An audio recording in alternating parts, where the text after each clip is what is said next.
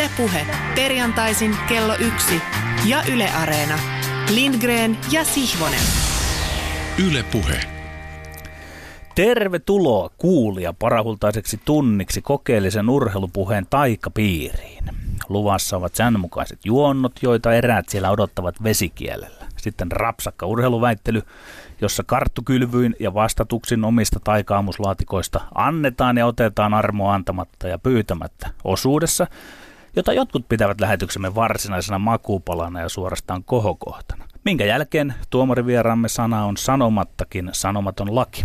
Ja sitten siirrymme haastatteluun, josta tietyt kuulijat nauttivat eniten. Ryhdymme tällä kertaa lähetyksen jälkimmäisellä puolituntisella puhumaan suomalaisesta jalkapalloilusta painavaa asiaa, entisen huuhkajien huippuluokan keskuspuolustajana nykyisen palloliiton pelaajakehityspäällikkö Hannu Tiisen kanssa. Tervetuloa Hannu Tiinen. Kiitos paljon. Minä tässä kohta vuodatan siitä, ketkä koen nykyään hankalimmiksi pidäteltävikseni. Ja hieman sen tiimoilta kysyn nyt sinulta, Hannu, kuka tai ketkä vastustajista se jäävät mieleesi vaikeimpina tapauksena keskuspuolustajan hommasi kannalta aikoinaan? Ihan hyvä kysymys. Tietysti oli niin kova naama, että kukaan ei tuntunut niin ylitse pääsemättömältä. Mutta ehkä muutamat nimet tietysti, mitä oli tuossa uran varrella. Thierry Henry oli sellainen, joka oli tota, täytyy sanoa, että vaikka hänellä ei ole mitään harhautusta, niin se oli vaan niin sairaan nopea, että puujalkahan ei pysynyt mukana.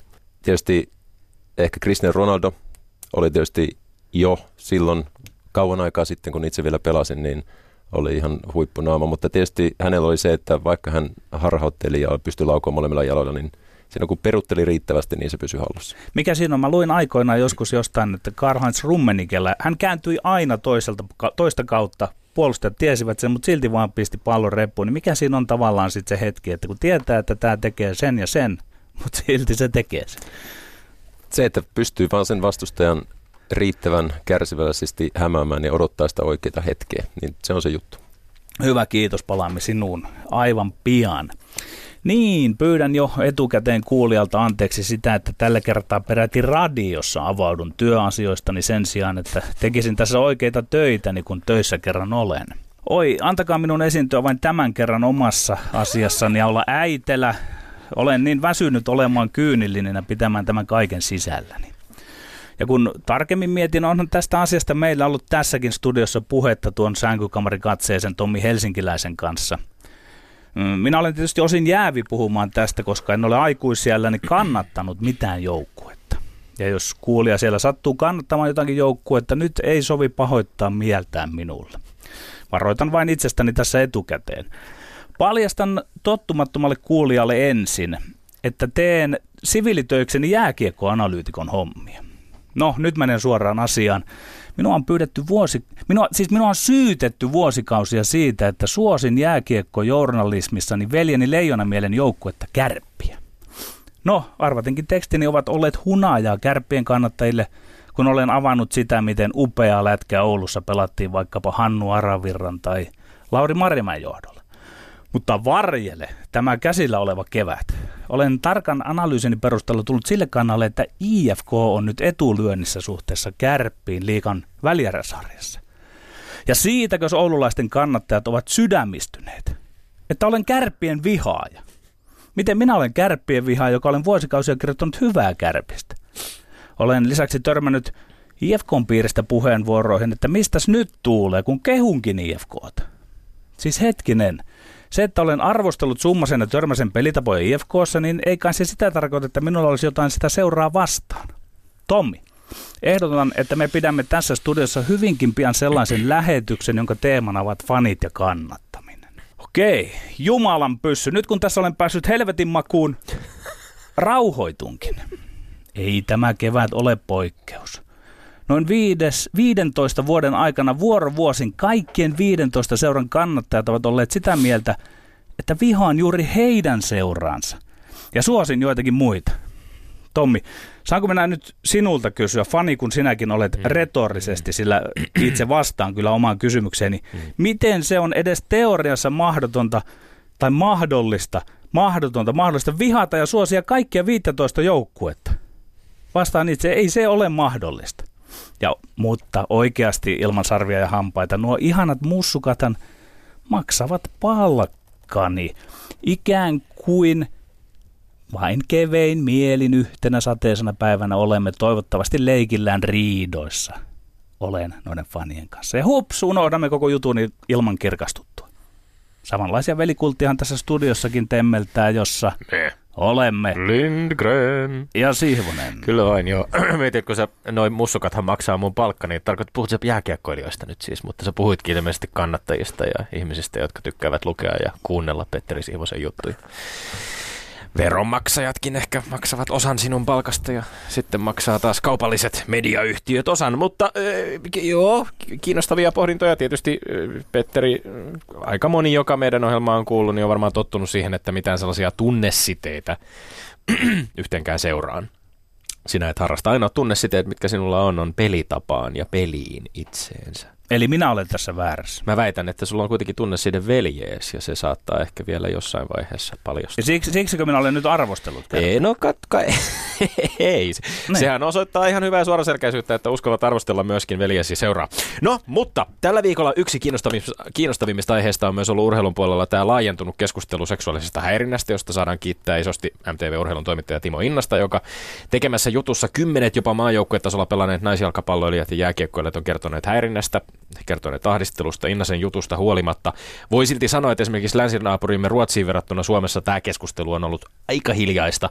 Ruotsissa jo viime marraskuussa kerrottiin yli kahden tuhannen urheilun parissa työskennelleen naisen kirjoittaneen Dagens Nyheterin itse kokemastaan seksuaalisesta häirinnästä ja, ja urheilun niin sanotusta machokulttuurista. No, kun tätä ajankohtaista aihetta käsiteltiin kuluneella viikolla Huomenta Suomi-ohjelmassa, Sohvalla oli hyvin mielenkiintoista. Sohvalla istuivat Eurooppa kulttuuri- ja urheiluministeri Sampo Terho sekä urheiluvaikuttaja Birgitta Kervinen, ja molemmat heistä tuntuu painottavan, että oleellista niin kulttuuri- kuin urheilualallakin ja kaikilla muillakin aloilla on se, että ei nykyään enää tämmöinen autoritäärinen johtaminen ja, ja niin kuin sen varjossa tapahtuva hyväksikäyttö tai alistaminen johtotehtävissä ole. En, se ei ole enää tätä päivää. Ja, ja ministeri Terho totesi, että kulttuurimurros on tapahtumassa. Nähtäväksi jää, onko urheilulla itsessään tai urheilun parissa toimivilla ihmisillä urheilijoilla, pelaajilla, valmentajilla, muilla toimihenkilöillä myös voimakas halu tulla, tuoda julki sellaisia tekoja tai toimia, joista on aiemmin vaiettu, koska vaikenemisen kulttuuri veikkaan, että se aika monessa urheilun, urheilun piirissä on ollut aika voimakas. Tämä on erityisen kriittinen kysymys myös siksi, että urheilussa kaikenlainen ahdistelu ja hyväksikäytön riski on aika suuri. Etenkin kun puhutaan urheilun parissa olevista nuorista tytöistä tai pojista, urheilu on fyysistä, se on kehollista toimintaa, siihen liittyy monenlaisia hyvin tiiviitä vuorovaikutussuhteita valmentajiin, muihin pelaajiin.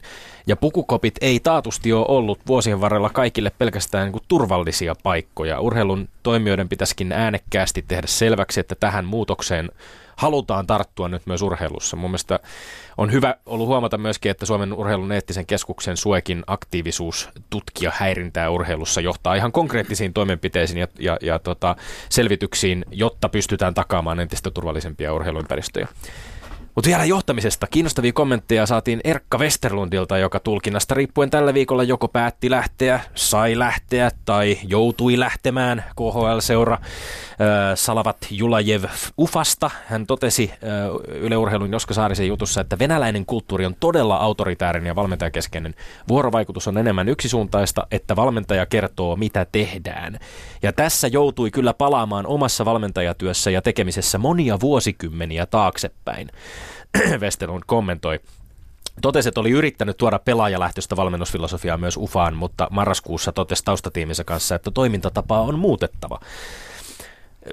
No, Venäjällä ja meillä työtä riittää mm, varmasti niin kuin kulttuurin murroksissa.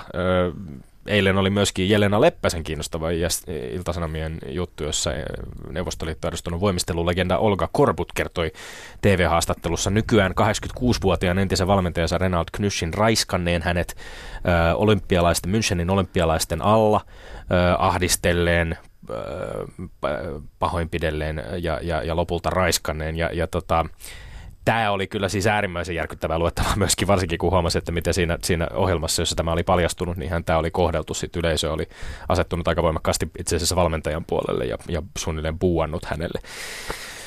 Kiinnostavaa. Häpeän kulttuuria kenties murretaan myöskin monissa, monissa maissa meillä ja muualla. Seuraavaksi on kuitenkin luvassa aina yhtä kaksisuuntaista vuorovaikutusta, kun me tartumme viikon väittelyaiheisiin. Näissä on luvassa nyt muun muassa Ronaldoa, Teemua ja Mikaa.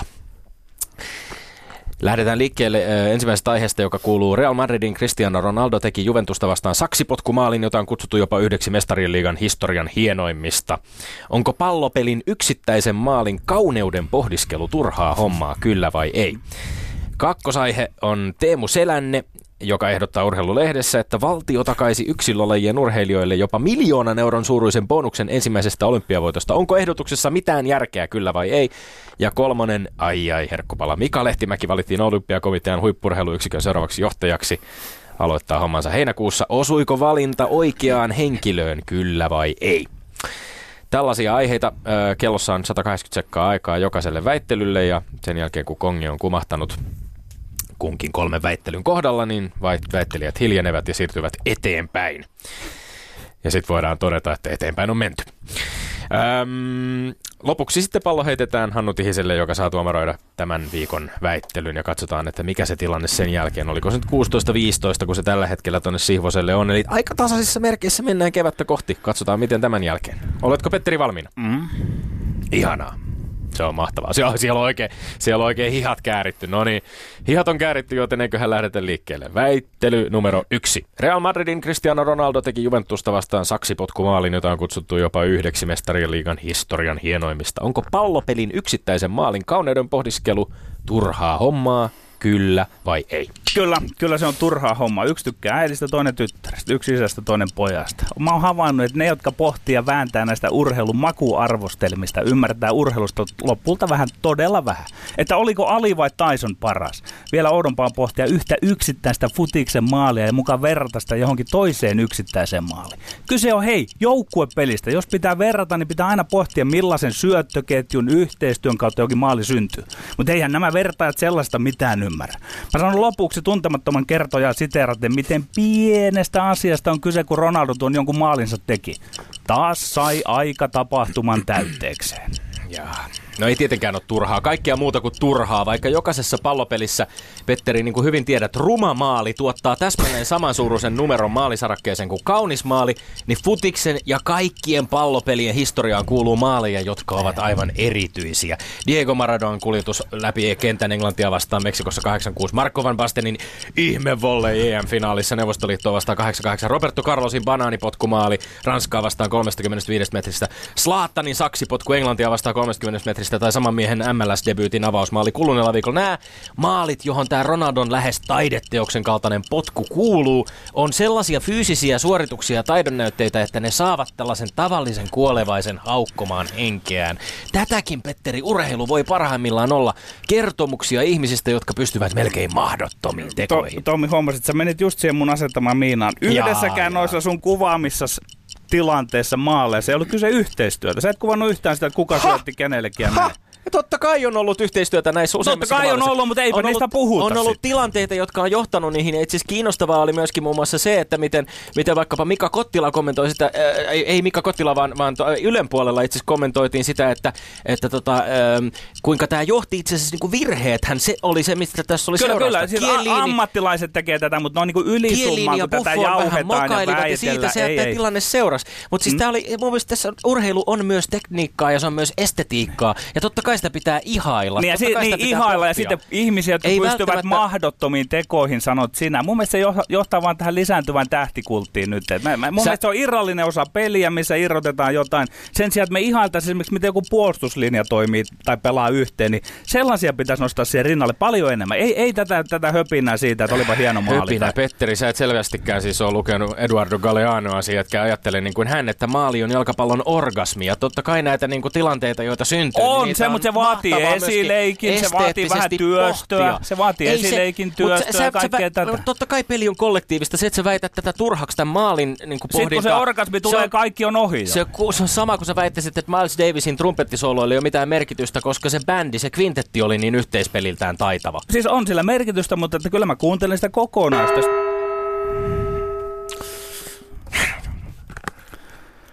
Ai, ai, ai. Numero kaksi. Teemu Selänne ehdottaa urheilulehdessä, että valtio takaisi yksilölajien urheilijoille jopa miljoonan euron suuruisen bonuksen ensimmäisestä olympiavoitosta. Eipäs hihitellä siellä, Petteri. Hihittelyä ei saa ennen kuin väitt- väittelyt alkaa harrastaa. Onko ehdotuksessa mitään järkeä, kyllä vai ei? Ei ole järkeä. Siis kysytäänkö meille, että onko tuossa järkeä? Voi voi. Ei ole. En ole pöllöpäisempää ehdotusta kuullut. Me täällä Suomessa käydään oikeasti vakavaa ja monipuolista keskustelua siitä, miten huippuurheilu me saataisiin edistettyä. Sitten tulee tämä miljonääriurheilija ja todellinen urheilufilosofi kertomaan meille, että pitäisi taikoa jostain miljoonaa, jos toinenkin porkkanaksi. Mistähän taivaasta nuo miljoonat tupsahtaa? Ja selänteen ajattelussa ne miljoonat eivät sitten varmaankaan ole mistään muusta rahan tarpeesta pois. Vai? Ja ylipäätään se on kestämätön ajatus, että raha olisi se keskeinen tarve, syy ja vaikutin, joka ohjaa nuoremme urheilemaan kohti huippua.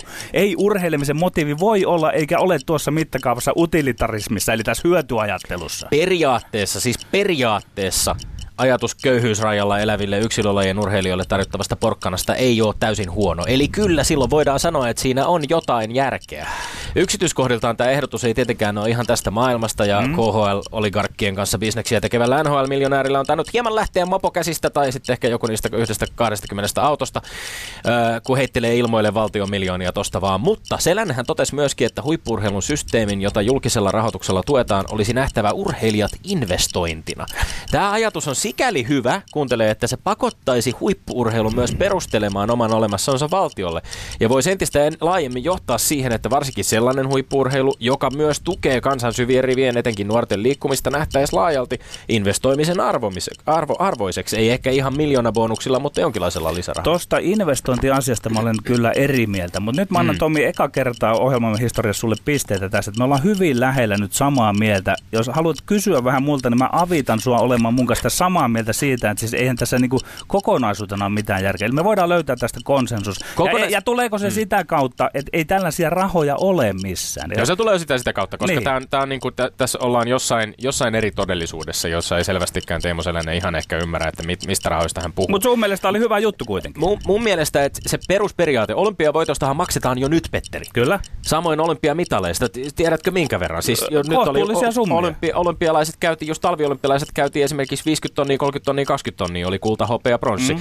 Ja, ja ne ei myöskään ole siis mitenkään niin kuin ikuisesti lukittuja summia, koska Mira Potkoselle maksettiin pronssista Riossa esimerkiksi 10 000 mm. euroa, eli Pyeongchangissa tienas pronssilla jo tuplasti siihen nähden. Kyllä, kyllä. Mut kyllä sitä, tätä niin. porkkanaa, tätä harrastetaan on, jo nyt. On, on, ja se, se on tällä hetkellä ihan niin kuin suhteellisesti hyvässä, hyvässä tikissä, mutta se, että eihän se urheilija lähde urheilemaan, se tarvitsee sitä rahaa kohtuullisessa määrin silloin, kun hän urheilee, järjestää itselleen leiriolosuhteita ja tämmöisiä, niin tämä ajatus on pöyristyttävä, että alettaisiin satsaamaan sinne, että sillä ehdolla, että voitat olympiakultaa, koska suurin osa urheilijoista ei koskaan pääse edes olympialaisiin, niin no. ei, ei tämä ei tää toimi. Mä olen siinä samaa mieltä, jos puhutaan nyt siitä investointipuheesta nimenomaan, mm. mitä Teemu Selänne myöskin teki. On järjetön ajatus lähteä investoimaan porkkanalla. Mä en, mun mielestä se ei, ole, niin kuin, se, ei ole, se ei ole realistinen ajatus. Se investointi pitää tehdä jossain ihan muualla. Kato, mit, mitä, ko, mitä konsen... Onneksi tuli tuo kongi ja kumautti tuon konsensuksen kesken, koska alkoi mennä vähän. Joo, kolmas aihe on Mika Lehtimäki, joka valittiin olympiakomitean huippurheiluyksikön seuraavaksi johtajaksi. Ja nyt kysymme, osuiko valinta oikeaan henkilöön, kyllä vai ei? Ei osunut oikeaan henkilöön. Mutta tilanne on kinkkinen. Mika Lehtimäki on yksi parhaista, ellei paras henkilö tuohon tehtävään. Mutta tässä on nyt yksi iso, iso mutta. Lehtimäki on leimautunut liian voimakkaasti kojonkoskelaiseksi. Lehtimäkihän oli Mika Kojonkosken urhea aseenkantaja monta vuotta. Tätähän Yle A-teeman huippurheilukeskustelussa se nerokas Kati Lehtonen alleviivasi yhdet ja samat tekijät, jätkät pitävät valtaa ja asemia suomalaisessa huippurheilussa. Lehtimäki kuuluu parhaimmin näihin yksi ja samoihin tekijöihin ja jätkiin. Eikä siis kyse ole siitä, että ei Lehtimäellä olisi kompetenssia. Varmasti on. Me kaikki nyökyttelimme kyllä Kati Lehtoselle, että hän on oikeassa, että samat naamat siellä koko ajan ovat että naamoja pitäisi vaihtaa. Joten nyt ei voida nyökytellä tässä studiossa miehissä, että valinta osui oikeaan henkilöön, jos ollaan kerran Lehtosen kanssa samaa mieltä. No minä nyökyttelen valintaan vaikuttaa kaikin puolin oikealta ratkaisulta. Mika Lehtimäki on tässäkin studiossa käydessä osoittanut ymmärtävänsä laajoja kokonaisuuksia. Hän tajuu millaisessa ympäristössä ja yhteiskunnassa huippuurheilua tehdään. Hän tajuu mitkä on huippuurheilun rahoituksen haasteet, miksi läpinäkyvyys on ihan täysin oleellista urheilujohtamisessa, kun liikutellaan kuitenkin kohtuullisen suuria summia. Lisäksi hän selvästi ymmärtää, että valmentajakokemuksensa ansiosta urheilijoiden valmentajien arkitodellisuutta tietää, mitä ruohonjuuritasolla tarvitaan. Ja, ja jos lajiliittojen seurojen johtajat on lähes poikkeuksetta kiitelleet Lehtimäen valintaa, niin, niin ainoa mikä ehkä hieman mietityttää silloin on se valintaprosessi, jossa Le- Lehtimäki rekrytoitiin tällaisena täsmäiskuna, kun melkein 50 muuta hakijaa ilmeisesti vastannut olympiakomitean kriteerejä. Vieläpä sen jälkeen, kun mies oli itse todennut, että ei ole käytettävissä tehtävää, mutta sellaistahan elämä on, mieli muuttuu. Niin, mutta kyllä mä näen nyt, että tässä, tässä ollaan siinä, että nämä hyvät veljet jatkavat siinä, ja se on nyt isompi kysymys suomalaiselle urheilulle kuin se, että onko vai eikö Lehtimäki ole paras. Luultavasti hän saattaa olla jopa paras, mutta kun tiedetään, että yksittäinen ihminen ei tässä kohtaa nyt pysty niin paljon vaikuttamaan siihen huippurheiluun, ei edes Lehtimäki, niin tämän koko kokonaisuuden kannalta olisi ollut parempi ottaa jostain muualta, ulkopuolelta Kuka tavallaan. olisi ollut parempi valita? Millä ei perusteella? minä lähden nimiä tähän nyt heittelemään mm. missä. Olisin toivonut, No, että esimerkiksi no, tuota, nostetaan- isä Jylhä olisi No hakenut nostetaan yksi paikkaa. nimi esiin, koska sä nostit itse esiin tutkija Kati Lehtosen ja sikäli jännää, että, että tutkija Kati Lehtonen totesi, kun häntä haastateltiin Lehtimäen valinnan jälkeen, että Lehtimäen aiempi kokemus huippurheiluyksikössä on hyvä asia. Vaikea musta on ampua tällaista niin kuin karismaattista asiantuntevaa johtajaa tulevalta palliltaan alas ennen kuin on ollut päivääkään hommissa. Heinäkuussa vasta alkaa nämä hommat. Ja, ja itse asiassa tämä voidaan niin kuin nähdä myöskin tämä hänen toimintansa. Sä- syytät häntä kojonkoskelaisuudesta, mutta hänellähän on kokemusta Mä, mä, mä, toiminnasta. mä kiitän kojonkoskelaisuudesta ja, ja sitten moitin siitä. Et muotoseikka on siinä, että kun hän on kojonkoskelainen, niin hän on yksi näistä jätkistä ja sikäli tässä ei mikään muutu. Ja se kiitos kuuluu siihen, että kyllähän ne oikean asian perässä jätkät on huippuurheilun perässä. Minkä takia Lehtimäki mennä jättää hakematta, kun siellä ei korostettu riikaa hakemus, riittävästi hakemuksen Mutta huippuurheilua. mut jos nämä kriteerit, näitä on täälläkin pohdittu sitä, että aivan mahdottomia kriteerejä kaikkien täyttää, mutta mitä kaikkea hänellä on? Hänellä on intohimo urheilu, hänellä on valmennuksen Kyllä, kehityksen kyllä. arviointikyky, hän ymmärtää dataa Kyllä, myöskin, hän kyllä, ymmärtää kyllä. niitä Excel-taulukoita. Mutta... No niin, ja siinä meni. Ykkönen, kakkonen ja kolmonen. Kongi on kumahtanut kolme kertaa, laitetaan väliin jengle ja sen jälkeen hengähdetään me täällä hetki. Ylepuheessa Lindgren ja Sihvonen. No niin, Hannu Tihinen, täällä, täällä tota, iskut, retoriset iskut ovat lennelleet. Täällä ei ole kypärää tarvinnut kuitenkaan käyttää, ei ole sillä tavalla niin kuin huolta, vaikka tuolla on joku vähän hiho ja käärikin. Mutta nyt olisi sun tehtävänä sitten purkaa tämä palasin ja, ja jakaa myöskin pisteet. Tasapelejähän me emme suvaitse tässä studiossa, eli sen voi unohtaa jo heti kättelyssä. Aika vaikuttavaa. Oli tota, lähinnä oli hieno katsoa tässä, mitä lähtee tuollaiseen äh, suoritukseen. On sitten matsista tai muusta urheilusuorituksesta kyse, että millainen valmistautuminen, miten tota lähtenyt on koko juttu, mikä on iso osa sitä, että miten tullaan siihen itse ottelutilanteeseen. Mm. Ja, ja tota, se, mitä näistä kävi kuitenkin ilmi, jos lähtee purkamaan täältä ensimmäistä Ronaldon maalista ja se, että kuinka paljon maalit merkkaa ja onko se hieno, hieno juttu, mitä se on, onko parempi, että seurattaisiin enemmän sitä puolustuslinjan tiivistä yhteistyötä, mitä Petteri nosti tuolla. Ja sillä tavalla se on hyvä kysymys.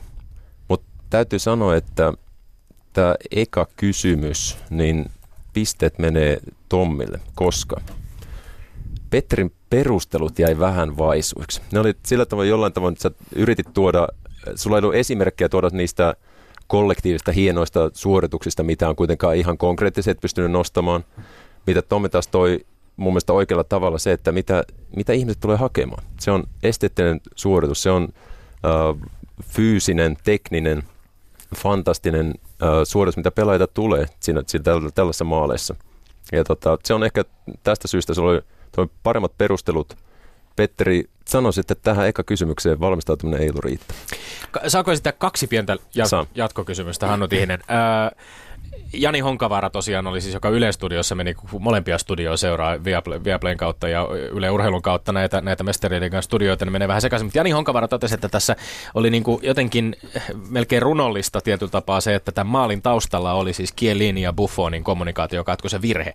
He sössivät siinä niin kuin pallon ensin, jonka jälkeen sitten tilanne eteni ja lopulta tuli keskitys, josta tämä korkea pomppu ja, ja tota, saksipotku maali. Eli virhe, jota ilman tätä maalia ei olisi syntynyt. Miten sä ajattelet, että esimerkiksi Giorgio Chiellini, Gianluigi Buffon, nyt kun he ovat niin kuin tämän ottelun käyneet läpi, he ovat hävinneet sen 3-0 selkein numeroin, sitten tällainen maali on syntynyt, jota hehkutetaan tällaisella tavalla. Pystyykö siinä niin kuin puolustaja tai maalivahti jotenkin ajattelemaan, että no ehkä se virhe kuului tapahtua, ehkä näin kuului tapahtua, vai onko se ihan niin kuin raadollisesti vaan, että ei helvetti. Tuossa on mennä ehkä siihen, mitä on joukkuepeli ja mm. se, että mit, mikä on no, pe- pelipaikkakohtaiset äh, roolit ja mitä siellä tehdään ja mi, miten sä lähdet siihen koko äh, ottelutilanteeseen. Se on sulle ammatti, se on työpäivä.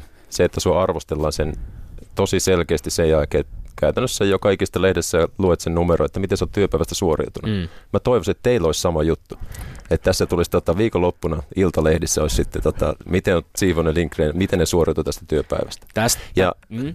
Jos, jos saa jatkaa, niin, niin tota, se, että miten taas puolustaja ja maalivahti käyvät sitä peliä läpi. Totta kai ne pohtii, että mitä tuossa tilanteessa voinut tehdä paremmin. Miten, kumpi käytti ääntä, miten, miksi mä tulin siihen pallolle. Ei ne mieti sitä Ronaldon maalia. Se, että totta kai ne on ollut sillä hetkellä siinä ja nähnyt tosi läheltä, kun se on kolmesta metristä laittanut sen saksari sisään. Mutta se, mitä tuossa on just, että hyökkäille, hyökkää pelaajille yleensäkin, niillähän tulee tuollaisia suorituksia mahdollisuuksia tehdä niitä huomattavasti enemmän. Se, että kun puolustaja pystyy tällaisen tekemään joskus, niin sehän on fantastinen ja se, on, se, se tekee siinä se juttu. No tässä on no, niin, toinen, toinen kysymys, joka on pakko esittää tähän jatkoksi myöskin, kun puhutaan maaleista. Nyt Hannu Tihinen on pelannut keskuspuolustajana ja sä oot ollut tehnyt pitkän uran topparina, sä oot puolustanut työksesi jalkapallokentällä. Mutta sitten kuitenkin, jos ajatellaan Hannu Tihisen uraa, niin aika moni jalkapallon ystävä ehkä muistaa sen hienoimman hetken sinun uraltasi. On FC Zürihin paidassa AC Milaniin vastaan tämä takavasaramaali, San Siirolla voittomaali Mestarien liigassa 2009. Haittaako se sinua, että sitä muistellaan niin kuin sinun uran hienoimpana hetkenä maalia? Tomi, mä annoin sulle jo pisteet, ei tarvitse nostaa tätä maalia. Mä annoin sulle pisteen tästä. se, se, mikä siinä on tota, tietysti, että tuollaisia ei pääse, että kaikki tulee semmoista, jotka on nähnyt sen. Ja itse tietysti mulla on se, että aina kun joku tulee kylään, niin mä ekaksi laitan sen YouTube eteen ja ne joutuu katsomaan. ja tota, sen takia ei ole hirveästi vieraita käynyt enää lähiaikoina. Mutta se mikä tässä on tietysti, että mitä jalkapallo on ja se, että se, se joukkueena voittaminen, se, että on mestaruuksia päässyt voittamaan monessa maassa, se on mulle isompi juttu. Tai se, että on äh, monikulttuurinen ympäristö, missä päässyt töitä tekemään, kieliä opiskelemaan ja kaikkea muuta, mitä on tullut siinä tietotapaa vielä vahvemmin, niin se on se juttu ollut, ollut tuota itselleen. Minä yllätän nyt kuulijan ja herrat täällä studiossa kertoo maailman kaikkein niin hienomman jalkapallomaalin. No, eikö se tullut jo? Ehkä, mutta minun mielestäni, tässä sitä ollaankin pääsemättömässä, kun aletaan väitellä, mutta en, en muista MM-kisoja, mutta oli semmoinen, minkä Pele teki.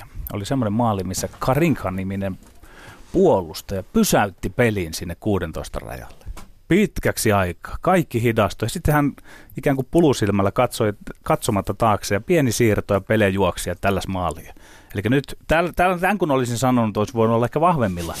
Mutta on just se, ottelus, otto, ottelussakin se hetki. Sun pitää Momentum onnistua meni. sillä. Niin. Joo, Mieti, Ronaldo ei olisi vetänyt sitä saksari siinä. Se olisi mennyt. Turha selitellä jälkeen. Kyllä, Petteri, hyväksy. Yksi nolla. Mä oon kuullut, että Aki Rihlahti tekee tuota YouTube-hommaa kanssa. Se näyttää liukutaklauksiaan, kun sinne menee kylään. Akilla ei ole näyttää niitä maaleja. Niin, no se, siitä, siitä, no niin. Okei, okay, mennäänkö sitten äh, kakkoseen vai kolmoseen? Missä, missä järjestyksessä edetään? Mennäänkö ihan kronologisesti eteenpäin? Mennään tota siihen äh, selänteeseen Joo. ja tuohon miljoona yksilöurheilijalle. Lähtökohta se, että on Petterin kanssa sillä tavoin samaa mieltä tuosta, että mouhoaminen olympiamitaleista ja muusta, onko se, onko se oikea tapa tehdä tätä? Se, että missä me ollaan tässä yhteiskunnassa tällä hetkellä, mikä on liikkumattomuuden hinta tulevaisuudessa, ja se, että kuinka paljon meidän alakoululaiset esimerkiksi liikkuu iltapäivisin tällä hetkellä, on katastrofaalista. Ja lähinnä sekin, että miten sekä palloliiton osalta että joukkueen lajien osalta, miten me ollaan lähdetty tota, pyrkimys tulevassa vielä vahvemmin, että otetaan ää, tässä valtakunnassa alakoululaisten iltapäivät haltuun, tuoda se liikunnalliset peruselämän arvot, monipuolinen liikunta sinne mukaan vahvasti ja osaavat koulutetut ihmiset ja valmentajat sinne tekemään sitä. Tämä on se juttu, mihin me oikeasti kannattaisi kestävän pelaajakehityksen kannalta, kestävän urheilun, huippurheilun kannalta myös tosi paljon – keskittyä. Että kaik, käytännössä kaikki resurssit siihen, että meillä tulevaisuudessa tulisi olemaan tällainen toimintamalli. Se on se ykkösjuttu. Toki sitten, että millä sitä huippurheilua pystyy tukemaan. Se on se, että onko se tällainen yksittäinen miljoona jollekin, kun kultaa voittaa. Se on ehkä se hetken huuma voi olla. Se on sitten koko kansa hurraa. Mutta pitemmässä juoksussa, kuinka paljon me saadaan sitten sitä kestävälle pohjalle sitä huippuurheilua sitä kautta. Se on se on tota, lähinnä tässä kysymys. Petteri alku oli hyvä ja vahva. Perustelut erinomaiset. Ja sä tulit mun mielestä hyvällä tulokulmalla siihen. Mutta sitten konsensus. Ja sitten sä aloit, jo, niin kun, sä aloit murenemaan. Sä aloit oikeasti siinä, että, että aloit sitä hakemaan. Niin kun, mä en tiedä, mistä se epävarmuus tuli. Tommi pääsi jollain tavalla sun päälle. Ja mm. tiedätkö, että se fiilis, kun sä oot mm. siellä maassa ja sitten se tallaa, se on vähitellen syvemmällä ja syvemmällä. Se oli murskaava se loppu siinä. Tommille menee valitettavasti pisteet, vaikka Ei mä olin valitettavasti, ihan vaan ihan perustellusti. Tilanne 2-0. Tämä, tämä on väittely, jota en itse asiassa ehkä uskonut vieväni. Sen mä sanoisin vielä ehkä, että jos näitä ajattelee nyt näitä summia, niin, niin jos me ollaan tilanteessa, jossa, jossa kuitenkin sitten vaikkapa urheilija-apurahat ovat summiltaan 20 tonnia tai 10 tonnia tai 5 tonnia, niin sitten ajatus siitä, että näiden urheiluapurien rinnalla olisi esimerkiksi miljoonan euron suuruinen bonus kultamitalista. Aikamoinen olympialaisissa. epäsuhta. Se olisi aikamoinen epäsuhta. Että ehkä, ehkä siinä, siinä suhteessa tosiaan Mutta Mut- se, niin, ajatus kuitenkin joka tapauksessa on tässä, ymmärrän yksilajien kautta myös sen, että mikä on taas tulevaisuus se, että sä voit ammatikseen sitä tehdä on, että ne on vähissä. Nythän Jolla- sitä, mm. puhuit siitä liikkumattomuuden summasta, eilen julkistettiin tutkimustulosta sen suhteen tai hieman dataa siitä ja on arvioitu, että se on jopa kolmen miljardin luokkaa. Mm. Tämä on kiinnostava näkemys. Me varmaan palataan tähän vielä vähän siitä, mutta että niinku liikkuvat li- selkeästi se niinku yhteiskunnan massat, jotka saadaan liikkeelle paremmin. Niin olet siis sitä mieltä, että se hyödyntää myös huippuurheilua? Se on lähinnä lähtökohta, miksi itsekin ajattelen tuolla tavalla, että meillä on tavoitteena, kun ollaan lähdetty uudistamaan koko palloliittoa ja, ja sitä, että äh, koko valmentajakoulutusta, ihan sisältöjä, materiaaleja, se, että lasten ja nuorten kehitysvaiheiden mukaan tullaan se tekemään. Ja että mikä taas sitten tukee, kun me saadaan se osaava koulutettu valmentaja jokaiselle lapselle ja nuorelle jo alle 12-vuotiaille, niin se tukee sitä lajin kiinnittyvää lasta, se tukee sitä, joka ehkä menee johonkin muuhun lajiin. Se tukee sitä, jos tulee se huippufutaja. Ja tämä on se lähtökohta, mikä pitäisi olla joka ikisessä toimintamallissa ja lajissa tässä maassa. Hannu Tiine, mikä arvioisi mukaan on syynä siinä, että tietyllä lailla tämä lasten ja nuorten urheilu on siinä mielessä tabu, että kun me puhutaan huippuurheilusta, me ei jotenkin uskalleta sit puhua siitä, siitä sen perustasta, vaan, me puhutaan ihmisistä, jotka, joiden juna tavallaan on, jos ei mennyt, niin se on siellä, missä se on. Ja ehkä liian usein puhutaan myös siitä, että mitä me tehtiin silloin kun 30 vuotta sitten, kun pääsin huipulle. Joo. Ja tämä on se fakta, että me ollaan ihan eri yhteiskunnassa. Me ollaan siinä, että mitä meidän, mulla on itsellä kolme poikaa, ja kun katselen niiden, niiden toimintaa ja se, että ei ole yksi eikä kaksi kertaa viikossa, kun otan sen puhelimen pois ja laitan ne potkin ne ulos tekemään mm. jotain. Ja tämä on se, että vanhemmuus yleensäkin, se, että millä tavoin ää, sä pistän tämän lapsia liikkeelle. Ei meillä ole se ollut ongelma millään tavoin meidän lapsuudessa ja nuoruudessa. Ja se on ehkä tietysti tietyllä tapaa tässä dilemma, että me pitää isommassa mittakaavassa pyrkiä luomaan ne säännöt siihen, että mitä me tehdään ja millä tavalla me saadaan lapsia liikkeelle. Se tukee sitä tulevaisuuden huippuurheilua myös. Alright. Äh, Katsotaan, saadaanko vielä Petteri Sivuselle tajottua säälipiste vai, vai kuinka käy? No, no, no, no, minä en ole ikinä sellaisia tarvinnut. Ei, ei täällä, täällä ei, ei, ei sovi ruveta kukkoilemaan, vaikka tilanne on 2-0. Näin on ollut myöskin toisinpäin. Ö, Kolmas väittely oli Mika Lehtimäki, ö, olympiakomitean huippuurheiluyksikön johtajavalinta. Minkälaisia ajatuksia siitä? Toistatko vielä kysymyksen? Se oli siis näin, että osuiko valinta oikeaan henkilöön kyllä vai ei? Eli kun kysymystä Tätä osuuko argumentoit. valinta oikean henkilön, Petteri lähtee siitä. Anteeksi tätä nyt, mutta sä Ei. otit, otit sen roolin aina yleensä alussa ja sitten mä ajattelin, että nyt tulee, että sä Mm. niistät Tommin ihan täysin.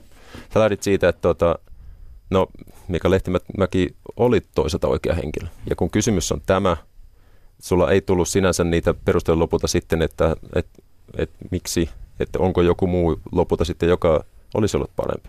Lähdit hakemaan ehkä liian kaukaa jollain tavoin sitä, että, että mit, mitä, mitä on ja et, äm, kun kysymys on tämä, niin sä aloit kakistelemaan liikaa. Epävarmuus puskittaa alas. Se, mikä tässä oli tietysti, että tota, Tomme tuli hiukan perusteluja siitä, että miksi Mika on, on kokemusta huippureiluyksiköstä, tuntee kuviot, on valmennustaustaa. Ja tota, et, mun täytyy sanoa, että tota, tämä on 3-0. Tämä on tota, siis ihan se, että on monista asioista sun kanssa Petri samaa mieltä, mutta tämä oli perustelu ja osalta tämä nyt meni vali, vali, valitettavasti Niin, tämä jälleen oli siellä. 3-0 ja sillä hyvä. Se Joo. oli kolme nolla siinä hyvä ja se tarkoittaa sitä, että peli on tasan. Ai, ai, ai, ai, tarkoitakin? 16, 16. 16, 16. Plus myöskin pitää lähettää Twitterissä terveisiä Jussi Varjukselle, joka totesi eilen illalla, että Tommi voittaa futispisteillä 2-1. Saletti, tämä on nähty aiemminkin. Ei mennyt ollenkaan niin. Ei ollenkaan. Ei tässä mitään futispisteitä tässä studiossa ole. Ei, Ei, ei, ei, ei. ei ollenkaan. Ensi viikolla jatketaan taas seuraavan vieraan kanssa ja uusilla väittelyillä ja katsotaan mihin päädytään silloin. Mutta nyt jatketaan juttua futiksesta. Ylepuheessa Lindgren ja Sihvonen. No niin, Palloliiton pelaajakehityspäällikkö Hannu Tihinen.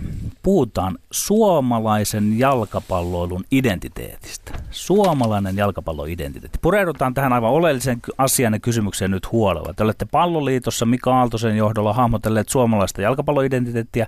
Lähdetään liikkeelle vähän niin kuin laajasta kuvasta ja lähestytään yksityiskohtaisesti myöhemmin. Mitä nyt on etsitty ja hahmoteltu, kun on etsitty ja hahmoteltu suomalaista jalkapalloidentiteettiä? Me ollaan tosiaan lähdetty tähän prosessiin reilu vuosi sitten.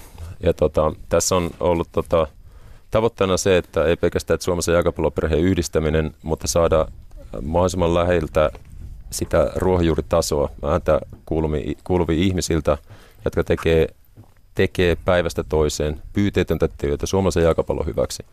Ja sitä kautta muodostuu tämä meidän suomalaisen jalkapallon identiteetti, meidän tulevaisuuden kilpailuedut, ehkä pelaajaprofiilit, maajoukkueiden pelitapa, joka meillä tietyllä tapaa on, on tota, ra- raamit siihen olemassa.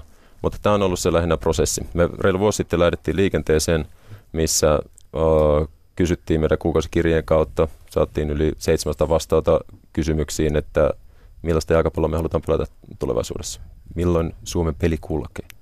Mikä meidän kilpailuetu voisi olla tulevaisuudessa?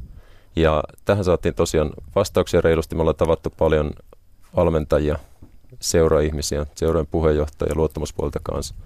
Ja vuosi huipentui äh, Suomalaisen jääkäpallon kehityspäiviin viime joulukuussa Eerikkilä urheiluopistolla, missä oli reilu 200 valmentajaa ja, ja tota, heidän kanssa käytiin tätä samoja teemoja läpi. Ihan lähtien siitä, että millaisilla arvoilla me toimitaan Suomessa jalkapallossa joka ikinen päivä, miten me tullaan sinne pukukoppiin, miten me tavataan pelaajat, mitä me laitaanko me se roska roski, ros, roskikseen vai ei. Ihan tällaista lähti, että mitkä ne on ne ä, toimintaympäristö, mitkä ne arvot on, mitä siellä pukukopissa tapahtuu, miten me tuodaan sinne kentälle. Tästä lähinnä lähti koko, koko tota juttu ja mentiin sitten myös ihan siihenkin, että millaista jalkapalloa tulevassa maajoukkueet voisivat pelata. Arjen teoista ja arvoista niin kuin enemmän tällaisiin kyllä. pelitavallisiin kysymyksiin. Mutta niin. mikä on ollut, niin kuin, avaa vähän sitä vielä, että mikä on ollut tämän peli-identiteettiryhmän koostumus? Ketä siihen on kuulunut? Tässä on mainittu nyt Mika Aaltonen, jonka raportti on ö, pienen odottelun jälkeen myöskin Palloliiton sivuille julkaistu ja sitten on pyydetty myöskin ihan avoimesti, että siitä ö, toivotaan saavan, sa, saatavan palautetta. Ö, mutta ket, ketkä ovat tätä työtä nyt olleet tekemässä? Ketkä ovat tätä peli-identiteettiä pohtineet? Mika Aaltosen johdolla tosiaan siinä on ollut itse ryhmässä, joka nyt on neljä, viisi kertaa, meillä viime vuoden aikana kokoontui, niin tota, on ollut muun muassa Marko Kanerva, ollut äh, Juha Malinen, Joa Valla. Oli tota, tavoitteena, että olisi myös äh, Hannele Forsman, joka on äh, Sami Hyppi Akatemiassa tutkijana, ei valitettavasti näihin tapaamisiin päässyt. On ollut äh, äh, myös Timo Marjamaa, Marko Casagrande, ja tota, tätä kautta on sitten muun muassa myös ulkomailta tota, suomalaisen näkemys suomalaista pelaajista on ollut arvokasta. Mikki Lipponen, joka on, tota, on ollut skauttina tuolla ulkomailla jo pitempään. Ja sitä kautta ollaan saatu se, että mitä, mikä suomalaisuus on tuolla, miten suoma, suomalaiset pelaajat nähdään myös tuolla muualla. Mutta tärkeä juttu tässä on ollut se, että, että nimenomaan se, että ollaan saatu kyllä vahva panos siihen koko jalkapallokentältä. Että se on ollut se ydinjuttu tässä. Osana jalkapalloidentiteettiä siellä täytyy olla ytimessä sitten nämä pelitapa-asiat, mihin viittasitkin, että huuhkajilla mahdollisesti on olemassa joku käsitys ja raami siitä, miten pelataan. No, mitä tämä tarkoittaa sitten juniorijalkapallon kannalta? Onko alle 12-vuotiailla ja 12-18-vuotiailla sitten tarkoitus peluttaa samanlaista jalkapalloa, mitä huuhkajat pelaa, vai varjoituuko se? Tässä on tosi tärkeää se ymmärrys, kun tuolla maakunnissa on kiertänyt ja käynyt, niin aivan liian usein tulee se, että, että että miksi, miksi meidän 13-vuotiaat ei voisi pelata samalla tavalla kuin aamajoukkue. Se on täysin eri maailma. Ja se, että miten me halutaan äh, rohkeita suomalaisia pelaajia, jotka ovat pallon kanssa riittävän hyviä, mutta ymmärtää, että ne tilanteen vaihdot, kun menetetään ja voitetaan pallo, niin mahdollisimman hyvin se aamajoukkue on enemmän vielä tuloksen tekemistä. Ja se, että se on tietyllä tapaa, me halutaan, että siellä on pelaajia, jotka pystyvät tätä samaa tekemään, mutta myös tunnistaa ne realiteetit, että että millä tavoin, mitkä on meidän vahvuudet ja heikkoudet ja, ja tota, ymmärtää sitä kautta myös, että millaista jalkapalloa pelataan aamajoukkuessa ja mikä se polku sinne on. Koska tarkoittaa lähinnä sitä, kun maajoukkuetoiminta, kun alkaa tuossa 15-16-vuotiaana, se on vielä sillä tavoin suht erilaista, mitä se on, kun mennään polkua ylö, ylöspäin 18, 19, 21-vuotiaat ja aamajo. No Mika Aaltonen kirjoittaa tässä, tässä tota, raportissaan kohdassa kuusi tilaa tulevaisuudelle kohdassa näin. Suomella ei ole yhtenäistä pelitapaa. Käsitykset ja käytännöt, jotka liittyvät suomalaiseen pelitapaan, vaihtelevat jopa saman seuran ja palloliiton sisällä. Rohkeasti suomalainen tarkoittaa rohkeutta olla oma itsensä, tunnustaa omat vahvuudet ja heikkoudet, hyökätä ja puolustaa sekä olla rehellinen aina ja kaikille. Tässä raportissa myöskin on sun ajatuksia ja tämä rehellisyys esimerkiksi on yksi sellainen asia, minkä sä nostat jollain tavalla esiin yhtenä elementtinä, joka on niin kuin oleellinen jalkapalloa pelatessa tai ehkä suomalaiselle, suomalaiselle jalkapalloa pelatessa. mutta allekirjoitat sä nämä, nämä näkemykset ja, ja ollaanko me nyt, nyt niin kuin ensimmäistä kertaa sen äärellä, että me pohditaan näitä asioita? Onko, on, sulla on pitkä pelaajaura kuitenkin taustalla, onko, ollaanko me aika, aikanaan vaan niin kuin vähän sillä pelailtu menemään ja nyt sitten jotenkin päädytty tällaisen pohdinnan äärellä, että mitä me itse asiassa tehdään, kun me pelataan suomalaisina jalkapalloa? Lähtee paljon tietysti noista jo arvoista, että mulla on itsellä on sillä tavalla kotoa, kiitos Tuula Etilän ja Tauno isälleni, että on tällaiset peruselämäarvot tosiaan tuotu aika vahvasti. Se, että on että ole rehellinen, sitä kautta tulee luottamus ja se on myös sanotaan joukkopelaajalle tosi tärkeä juttu. mä sanoisin, että se on ollut iso tekijä, miksi itse on saanut iso roo, isossa roolissa olla eri joukkueissa. Ja, ja sitä kautta on tullut myös se, että tietotapa se joukkueen rakentaminen ja se luottamus on syntynyt automaattisesti. Se on kaiken pohja. Sitten on helpompi olla myös sanoa, että äh, rehellinen itselleen. Tätä mä osaan, tätä mä taas en osaa. Tässä mä oon vahva. Tässä taas pitää kehittyä huomattavasti se on käytössä ka- kaiken pohja. Ehkä vahvisti sitä puolitoista vuotta sitten, kun Sir Alex Fergusonin kanssa, kun pääsin juttelemaan. Ja kysyin häneltä, että mikä on se salaisuus. 30 vuotta kuitenkin absoluuttisella huipulla ollut. Ja hänen vastauksella aika ytimekästä fannu, että ole rehellinen aina ja kaikille. Ja se on käytännössä tuossa vähän hiukan taustalla tietyllä tapaa myös. Mm. Mutta kysymyksiä Tommi oli? Niin, ei, se, mä mietin lähinnä sitä jotenkin, että, että tota, on, niin, allekirjoitanko nuo, mitä tuossa niin, joo. niin, koska tämä on aika, tavallaan mm. tämä alkupuolisko tästä sitaatista oli aika karukin näkemys. Joo. Et pelitavat vaihtelee ihan liikaa. Just. Ja sitten meillä on esimerkiksi niin kuin esimerkkejä vaikkapa naisten ja tyttöjen puolelta. Marianne Miettinen on ollut tässä studiossa ja puhunut siitä, että naisten puolella on ehkä paremmin onnistuttu siinä, että mm. läpi tyttömaajoukkueiden, naisten maajoukkueen pelitapa on aika yhtenäinen. Mm. Se on tota, sanotaan tuossa varmaan tuossa Mikan lauseessa on sitä, että että tapa, kun maajoukkoista puhutaan, niin ehkä on, raamit on sillä tavoin 2012-2013 ennen mun aikaan pyritty luomaan siellä. Ja niistä on suhteellisen hyvin pystytty pitämään kiinni. Siten, että me, mikä osoittaa sen, että meillä on nuorten maajoukkuepelaajia ollaan saatu ulkomaille pidettyä, se on rohkeampaa peliä ollut. Me ollaan prässätty ylempää. Linja ei ole ollut mikään bussi, mikä on tippunut tuonne omalle 16.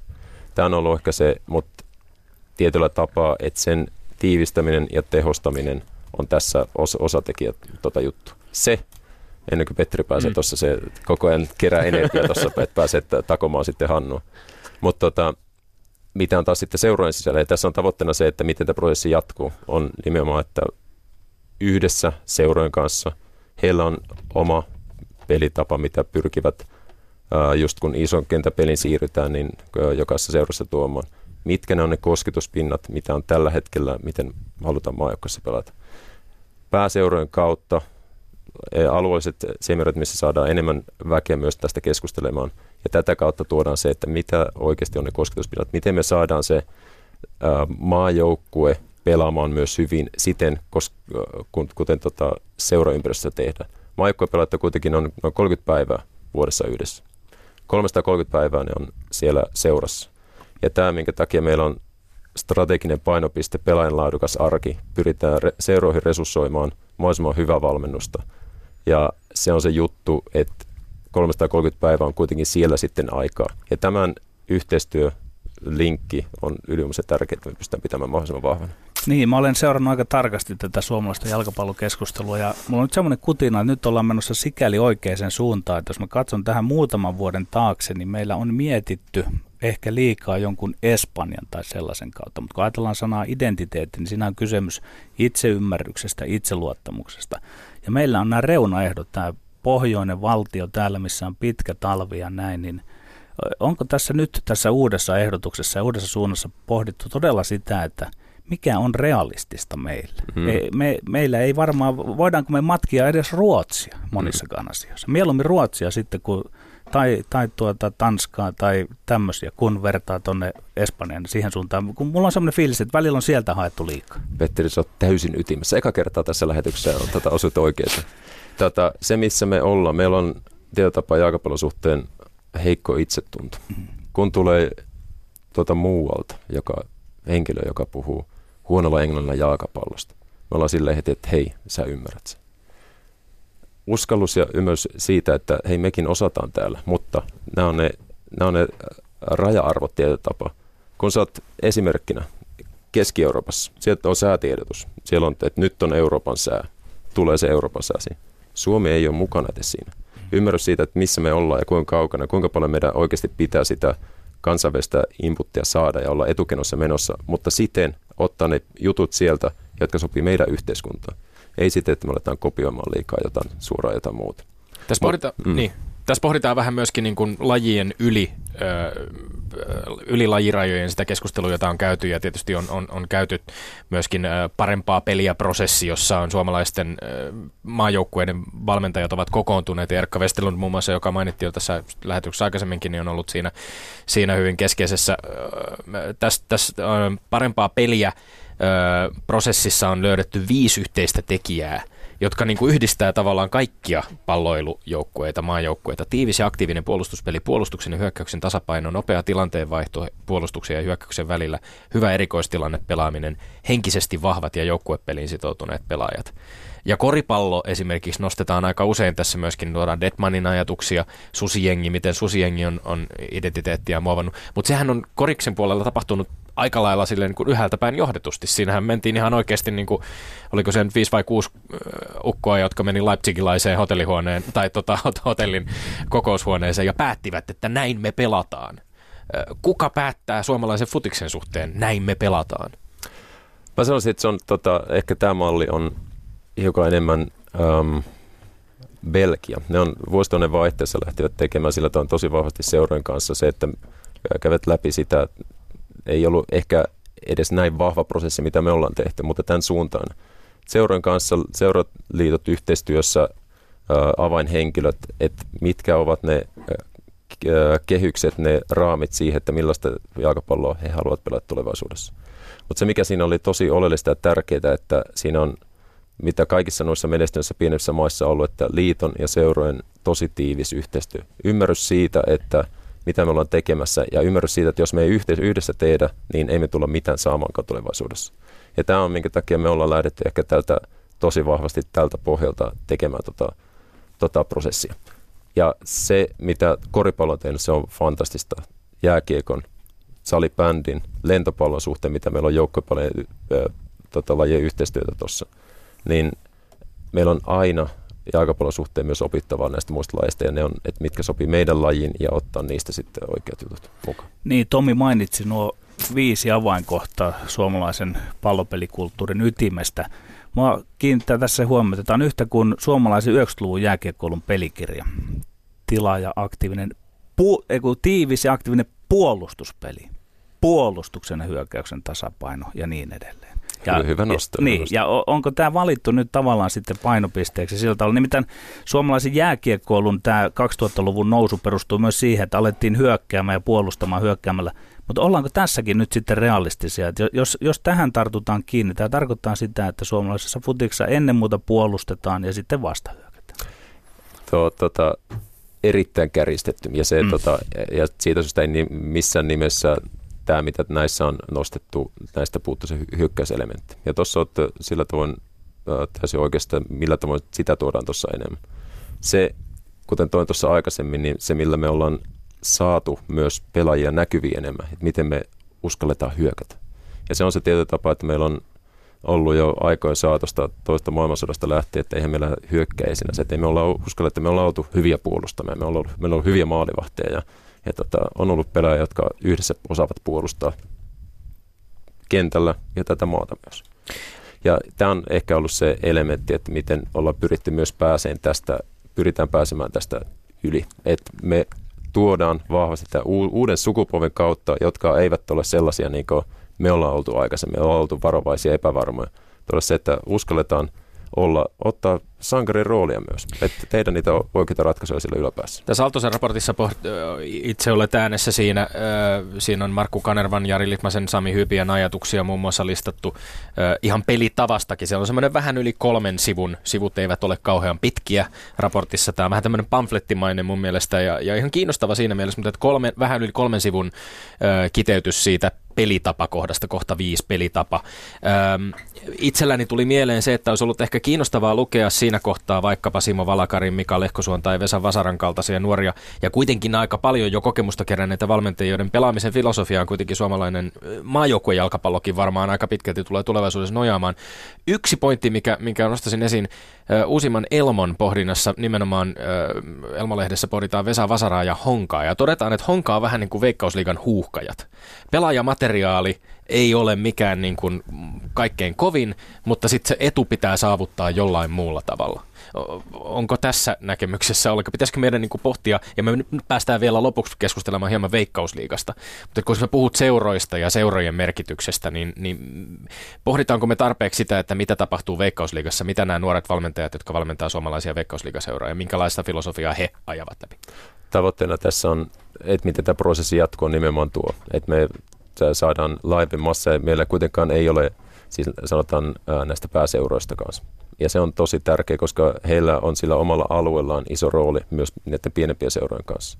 Ja nämä yhtymäkohdat, mitä meillä sitten tulee olemaan, ja että millä tavalla koko Suomessa jalkapallon valmennusfilosofiaankin liittyviä, liittyvät jutut, niin tämä on se juttu, miten päästään tuohon sitten, sitten tota jutussa koko prosessissa eteenpäin. Ja just henkilöitäkin, ketä mainitsin, niin, jotka on tosi tärkeässä roolissa siihen, että millä tavoin me yhdessä pysytään maajoukkueen seuratoiminta, niin löytämään se oikea polku.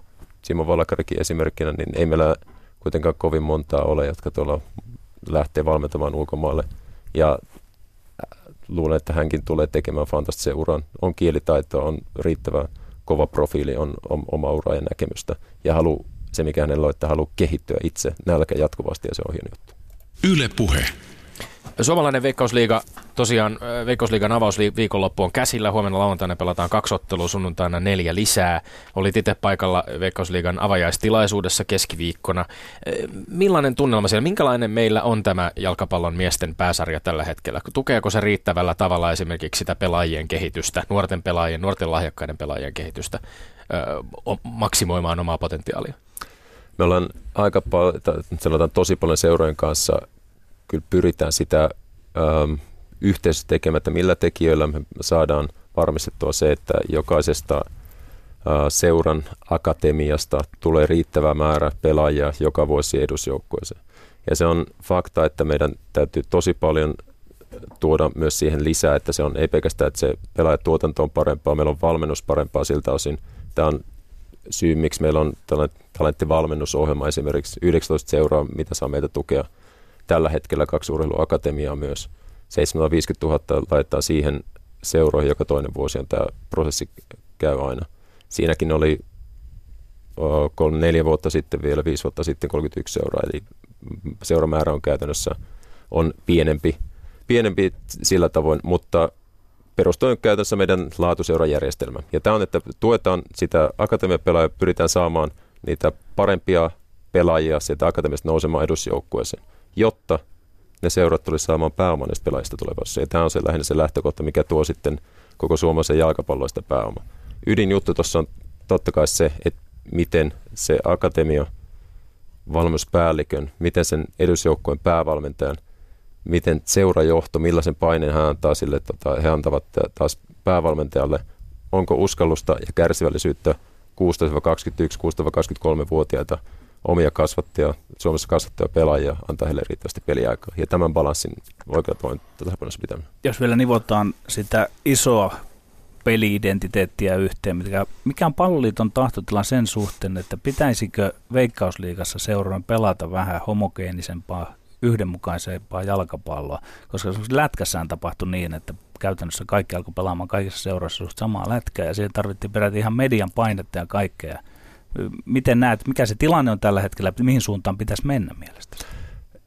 Tuo faktahan on se, että eihän siinä ole siis käytännössä mitään järkeä, että se on ihan täysin samanlaista mm. joka puolella. Perusperiaatteet tietysti, että mitä äh, rohkeampaa jalkapallo pystytään pelaamaan, mitä enemmän uskalletaan hyökkäys- ja puolustuspäässä tehdä asioita. Se on tietysti lähtökohta. Ja to- toki jokaisella seuralla maailmalla ja Suomessa myös pitää olla tietää se oma, oma juttu, oma peli-identiteetti. Onko sun mielestä ollut Petteri jääkiekossa hyvä juttu?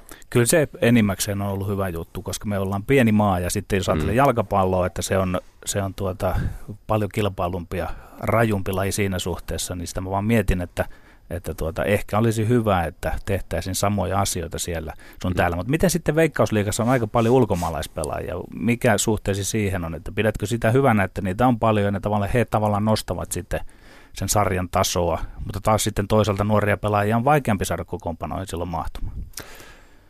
Tärkeää on tasapaino ja se tietynlainen äh, diversiteetti, mitä on tärkeää, että siinä pidetään, pidetään koska tota, jos on pelkästään suomalaisia, ei sekään ole hyvä juttu. Mutta ytimessä on tuo, että meidän pitää tietyllä tapaa, mitä meidän sukupolven pelaajat ovat päässeet aika usein kokemaan, että siellä on ollut valmentaja, joka on ollut kärsivällinen. Itselleni kolme vuotta pääsin pelaamaan Kemi Palloseuran ykkösdivarissa 16 vai 19-vuotiaana. En todellakaan ollut hyvä koko ajan. Mulla oli valmentaja, joka kuitenkin, että Hannu, että kyllä tulee jotain, annetaan peliä. Ja tämä on ydinjuttu tuossa, että puoli vuotta heille antaa säännöllisiä minuutteja, niin tekee sen, että, mahdollisesti tulevaisuudessa seuran pääomakin tulee kasvamaan. Mutta tasapainon pitäminen nimenomaan on to- tosi tärkeää. Sanoit aikaisemmin, että ei voi liikaa verrata omiin aikoihin. Itse lähdit vasta 23-vuotiaana ulkomaille. Meidän pitää pyytää sut uudestaan kylään, jotta me pystytään pelaamaan sun pelaaja, pystytään keskustelemaan sun Se on ollut ja nyt on mutta, mutta, mutta hyvä, että ollaan nykyisen äärellä. Lyhyt kysymys vielä loppuun. Mennäänkö Veikkausliigasta puhuttaisiin jotenkin liikaa niin kuin negaation kautta? Kenttien kunnosta, pelien siirtämisestä, vähän jo sellaista, niin kuin hirveästi kuulee vähättelevää puhetta Veikkausliigasta. Eikö meillä ole kuitenkin aika hyvä tilanne myös? Me ollaan kehittynyt kehitytty suomalaisen pääsarjatason futiksen kohdalla aika paljon viime vuosina. On, ja se, että on kokonaisvaltaisesti siihen ymmärryksi siitä, että mitä se kokonaisuudessa se seura on ja mitä se on stadioneiden roolit ja muuta, että se on mikä tuo siihen laatua kokonaisuudessa siihen toimintaan. Ja, mutta on ihan hyvä nosto. Musta on sillä tavalla, että turha lähteä sen, että tuota, on lunta kentällä tai on negation kautta jollain tavoin. Ne on faktoja, mihin meidän pitää vaan fiksulla tavalla jokainen yksityiskohta ottaa huomioon ja viedä juttua eteenpäin. Sillä tavoin positiivisuus ja mä oon ihan varma, että tulee erinomainen veikkausliikakausi tästä olemaan ja, ja tota, tämä on vaan fakta. Kiitos vierailusta Hannu Tihinen. Kiitos paljon. Ja lopuksi Tommi Lindgrenin maineikkaa. Turelu, terveiset. No tässä voisi lähteä terkut, että menkää katsomaan, kun Helmarit pelaa Espanjaa vastaan tänään illalla öö, töölössä, mutta lähetetään ne myöskin painonnostoja Anni Vuohioille, joka voitti pääsiäisen alla kaksi EM-pronssia. Suomen ensimmäinen aikuisten painonnoston mitali tuli, ja kaksi kappaletta tuli ensimmäiset mitalit peräti 17 vuoteen. Lämpimät terveiset Anni Vuohioille. Me olemme Lindgren ja Sihvonen. Pysykää tylikkäin. Kuulemiin. Ylepuheessa Lindgren ja Sihvonen.